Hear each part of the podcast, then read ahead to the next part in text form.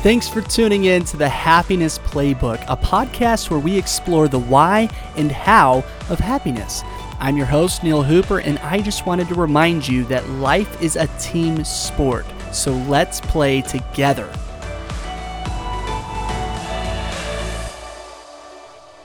All right, let's kick things off today with our highlight reel where we share some of the good things happening in the world. First up, after a historic space mission, astronauts Doug Hurley and Bob Behnken splashed down in the Gulf of Mexico on Sunday. But they had some time to burn before their pickup boat arrived, so they decided to prank call several people. Using their satellite phone, they called family, friends, and even the command center and just began messing with these people until they figured out who it was. Thanks for putting a smile on our faces, Doug Hurley and Bob Behnken. Uh, next up, a girl in New Mexico wins the $250,000 top prize in Teen Science Fair for inventing a tool that could prevent starvation in Africa. Get this the 17 year old invented a simple tool for predicting harvests early in the growing season which helps to improve food distribution planning and offers a promising resource to aid groups working on global food insecurity. How cool is that? I'll tell you, we all need a little more of this kind of news. Um, we got people out there trying to make the world a, a more sustainable place. We got funny astronauts splashing down and prank calling people. This is what we need more of. If you have any positive highlights you'd like us to showcase on the podcast, go to playtheory.org and send them in on our contact form on the contact page. All right, so we got this podcast off the ground, which we are so excited about. Uh, but we also got a shiny new website that we want you to go check out. So if you go to playtheory.org, uh, again, you'll see some some calls to action there. There's uh, a spot for you to contact us, as I mentioned. You can give us feedback. You can share some stories. Um, but there's also a call to action there. You'll see about joining our Facebook group. Uh, but aside from that and and the website, we got lots of other goodies in the works. So. Uh, we are so excited to deliver some awesome play theory opportunities here in the next few months, so keep your eyes peeled for that. Now, I gotta tell you, I am very excited for this podcast to be off the ground. Moving forward, just so you understand the format a little better, we will be covering one of the four play theory principles each week. And just a refresher for those who may not be aware, those four principles are be present, let go and play, accept and build, and look outward. And if you want kind of a nice recap of the origin of play theory and kind of a deeper dive overview um, of those four principles, you can go back and listen to our first episode where I sit down and chat with the founder of play theory, Laurie Florence. For today's show, I wanted to cover be present. What does it mean to be present? Being present means paying attention, being focused, giving your whole mind and self to the moment. A meaty quote that I think really captures Be Present very well for me is the following quote by H. William Bennett. As we think about these things, perhaps it would be well to remind ourselves that no matter who we are, we pass through life but once, and whatever record we make is made forever. Time keeps marching on. We live our lives, of course, in the present, one moment at a time. But with each tick of the clock, the present becomes the past, and the past cannot be changed. It is also true, however, that with each tick of the clock, a part of the future becomes the present. Thus, the key to a successful and happy life is to strive diligently always to make the most of the present to make the most of each moment as it arrives. If we can just practice the self discipline necessary to do this, our past can become glorious to behold and our future will be assured. Wow, I love that quote and I love the distinction about the future and the past and, and really the roles they play in being present. If we are distracted, anxious, or full of regret, we will not be living our lives. We will miss the precious moments that come and go so rapidly each day. And I think, especially in our modern world, which is increasingly distracted with all the technology, all the different companies and marketing campaigns vying for our every second of attention, it's becoming more important now than ever to unplug, relax, and be present. So, I got to share something I started doing about two years ago. I realized that I wasn't being present, that I was being very distracted and I was missing out on very precious moments with my family, with my with my children, my wife, and uh, it was interesting. I noticed I'd get to the end of the day, and I couldn't really recall in vivid detail what had even happened. And so I started this practice that has really been a game changer for me. And what I started doing was describing my environment to myself to help ground me in the moment. When I'm feeling totally out of touch or distracted, what I do is I begin describing the light and how it's reflecting off the surfaces around me, the textures of the furniture I'm sitting on, everything in my environment. And as I begin to do this and really analyze visually what I'm what I'm experiencing and seeing, it helps ground me in the moment. And what I've noticed is I'm able to recall memories much more vividly when I'm doing this. And if I go on a trip and I take the time to be present and to and to engage in this practice, I, I can remember the trip better. I can remember those moments. And so uh, that is just one example of how we can apply this principle. But to further illustrate this point, I wanted to share a story from uh, from Laurie Florence, who who's the co-founder of Play Theory, as I mentioned, um, who you heard on episode one. So Laurie shares an experience she had with uh, with being present. So Laurie shares, I agreed to chaperone 30 youth for a Shakespeare competition two states away. It was a five day road trip. Just as I was walking out the door to start the 12 hour drive, I got some bad news. One of my children had just told me that they had gotten back together with someone they recently broke up with. I had felt only relief when that relationship ended because they'd been talking marriage and I did not feel good about it. And now I just knew that if they got back together, then they would get married, and I was not happy about it. I was so emotionally overwhelmed that I felt physically sick. But I had so many people literally standing in front of me, needing me to follow through on the plan to go on the trip, and there was no way I could step down or take time for myself. I was desperately trying to swallow back my tears as we started off. And to make matters worse, I couldn't explain to others why I was upset because that would be sending bad energy towards my potential future in law who would be marrying my child.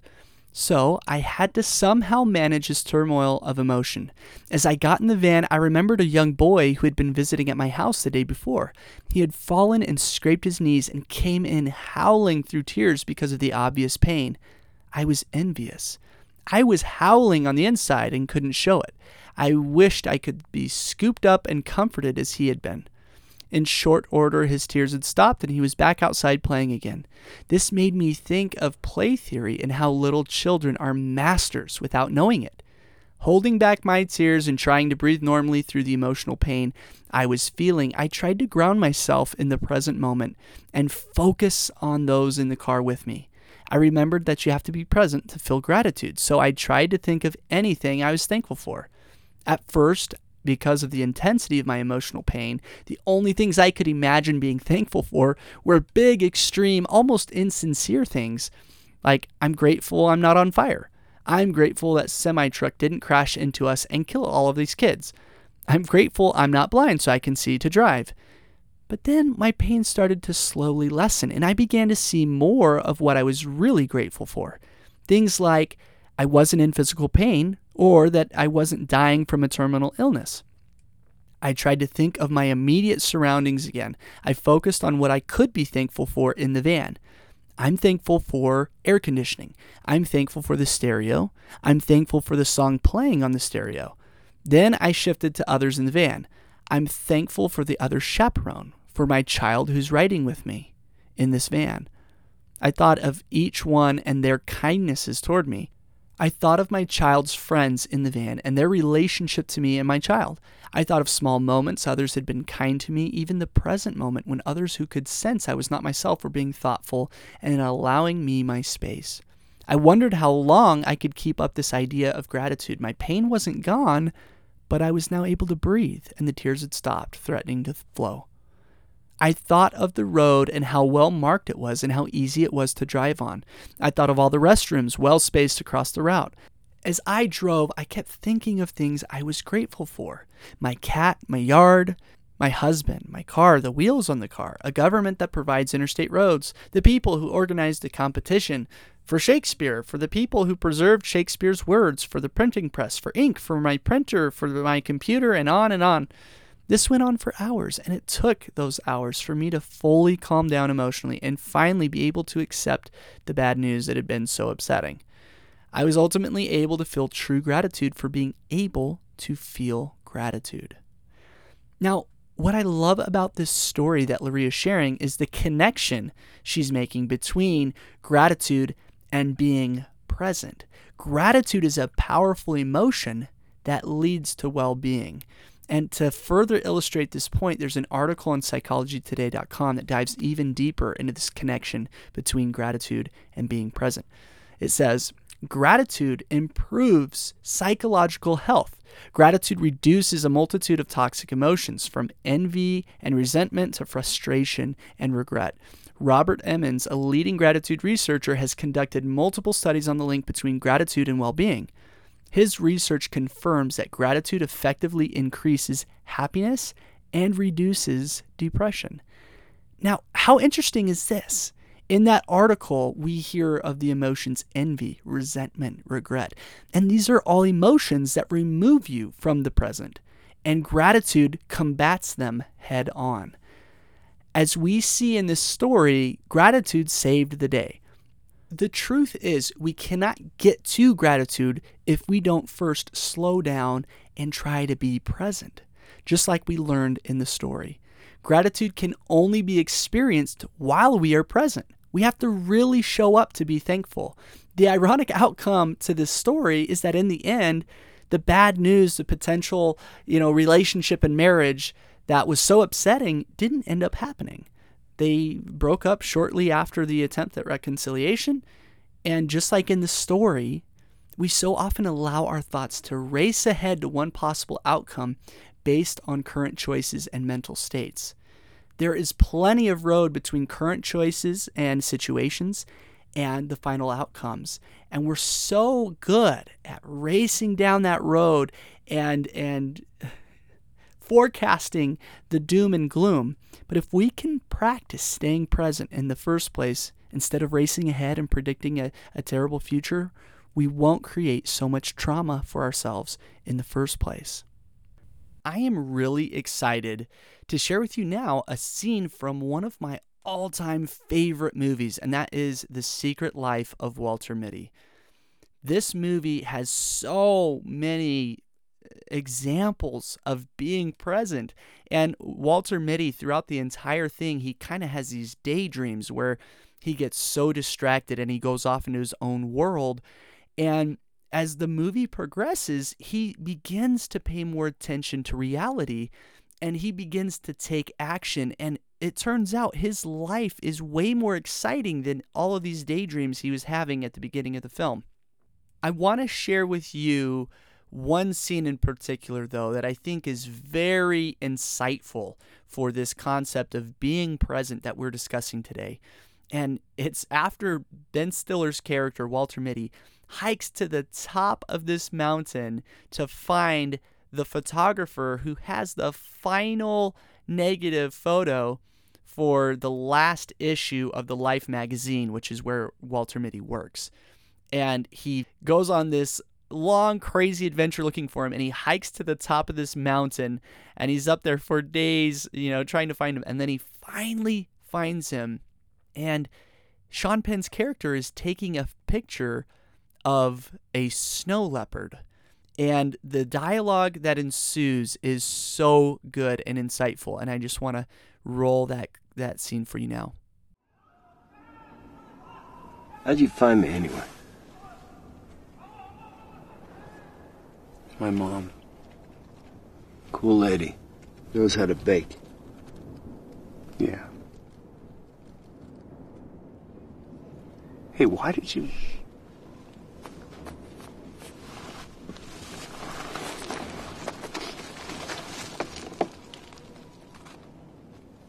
When are you gonna take it?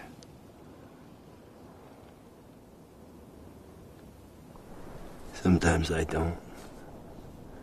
If I like a moment, I mean me, personally,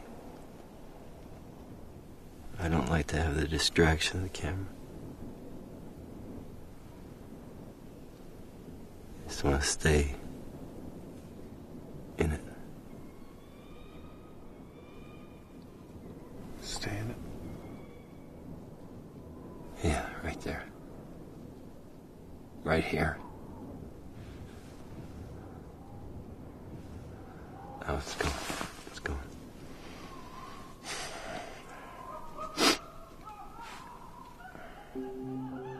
That looks like fun. I think I'm gonna jump in. Hey, what what was the picture, Sean? We're gonna be odd numbered if you don't join. What was the picture? Let's just call it a ghost cat, Walter Mitty.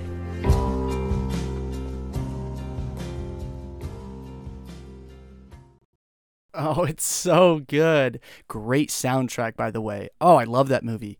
And I love this scene because Sean O'Connell, uh, Sean Penn's character, is helping us understand how important it is to be present.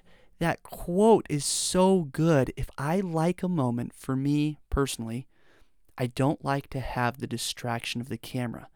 I just want to stay in it. That is the essence of being present. And uh, there are so many great examples throughout that entire movie. If you haven't seen it, I highly recommend you watch it. But more importantly, I recommend that you stay in those special moments. Learn how to eliminate the distraction. You may not have a camera in front of your face like Sean O'Connell does in the movie, but what distractions are taking you out of these beautiful, precious moments? I encourage you to identify those distractions and to eliminate them so that you can stay in the moment. We really want to apply these powerful concepts that we're discussing here on the Happiness Playbook. So, here is my pro tip for the week on being present. You ready? Right now, I want you to be 100% present where you are. Feel your feet underneath you. Feel the weight of your physical body, whether you're sitting or standing.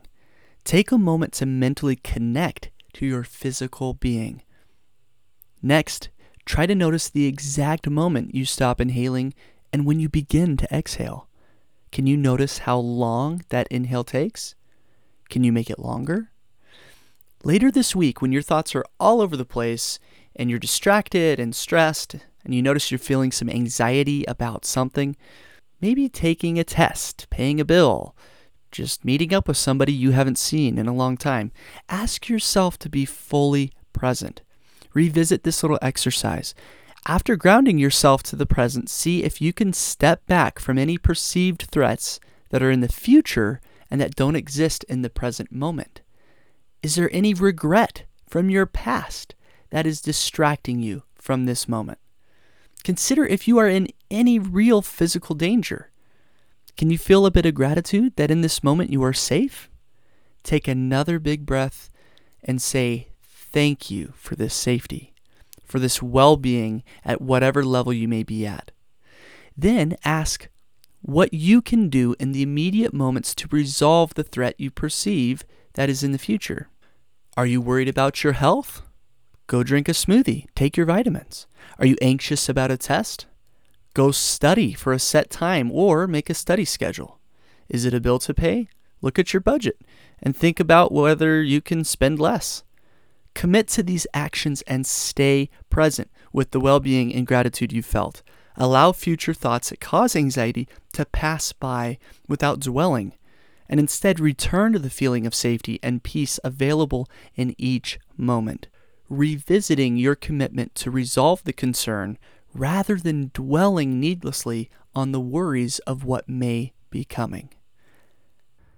Oh, you lovely people. Isn't this fun? I can't wait to continue sharing these principles with you and inviting you to come on the show and share. If you have feedback, please let me know. You can reach out again, as mentioned previously, on playtheory.org under the contact page and send us some feedback.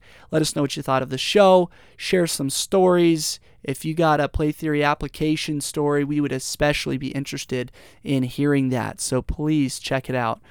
We're building a community of positivity promoters and want you to be a part of it. So please join the conversation on our Facebook group and sign up for our newsletter when it launches in the coming weeks. So we got lots of fun things on the way. Those are just a few of them to keep in mind. Thank you so much for joining me today on the Happiness Playbook brought to you by Play Theory. Remember to be present and that life is a team sport.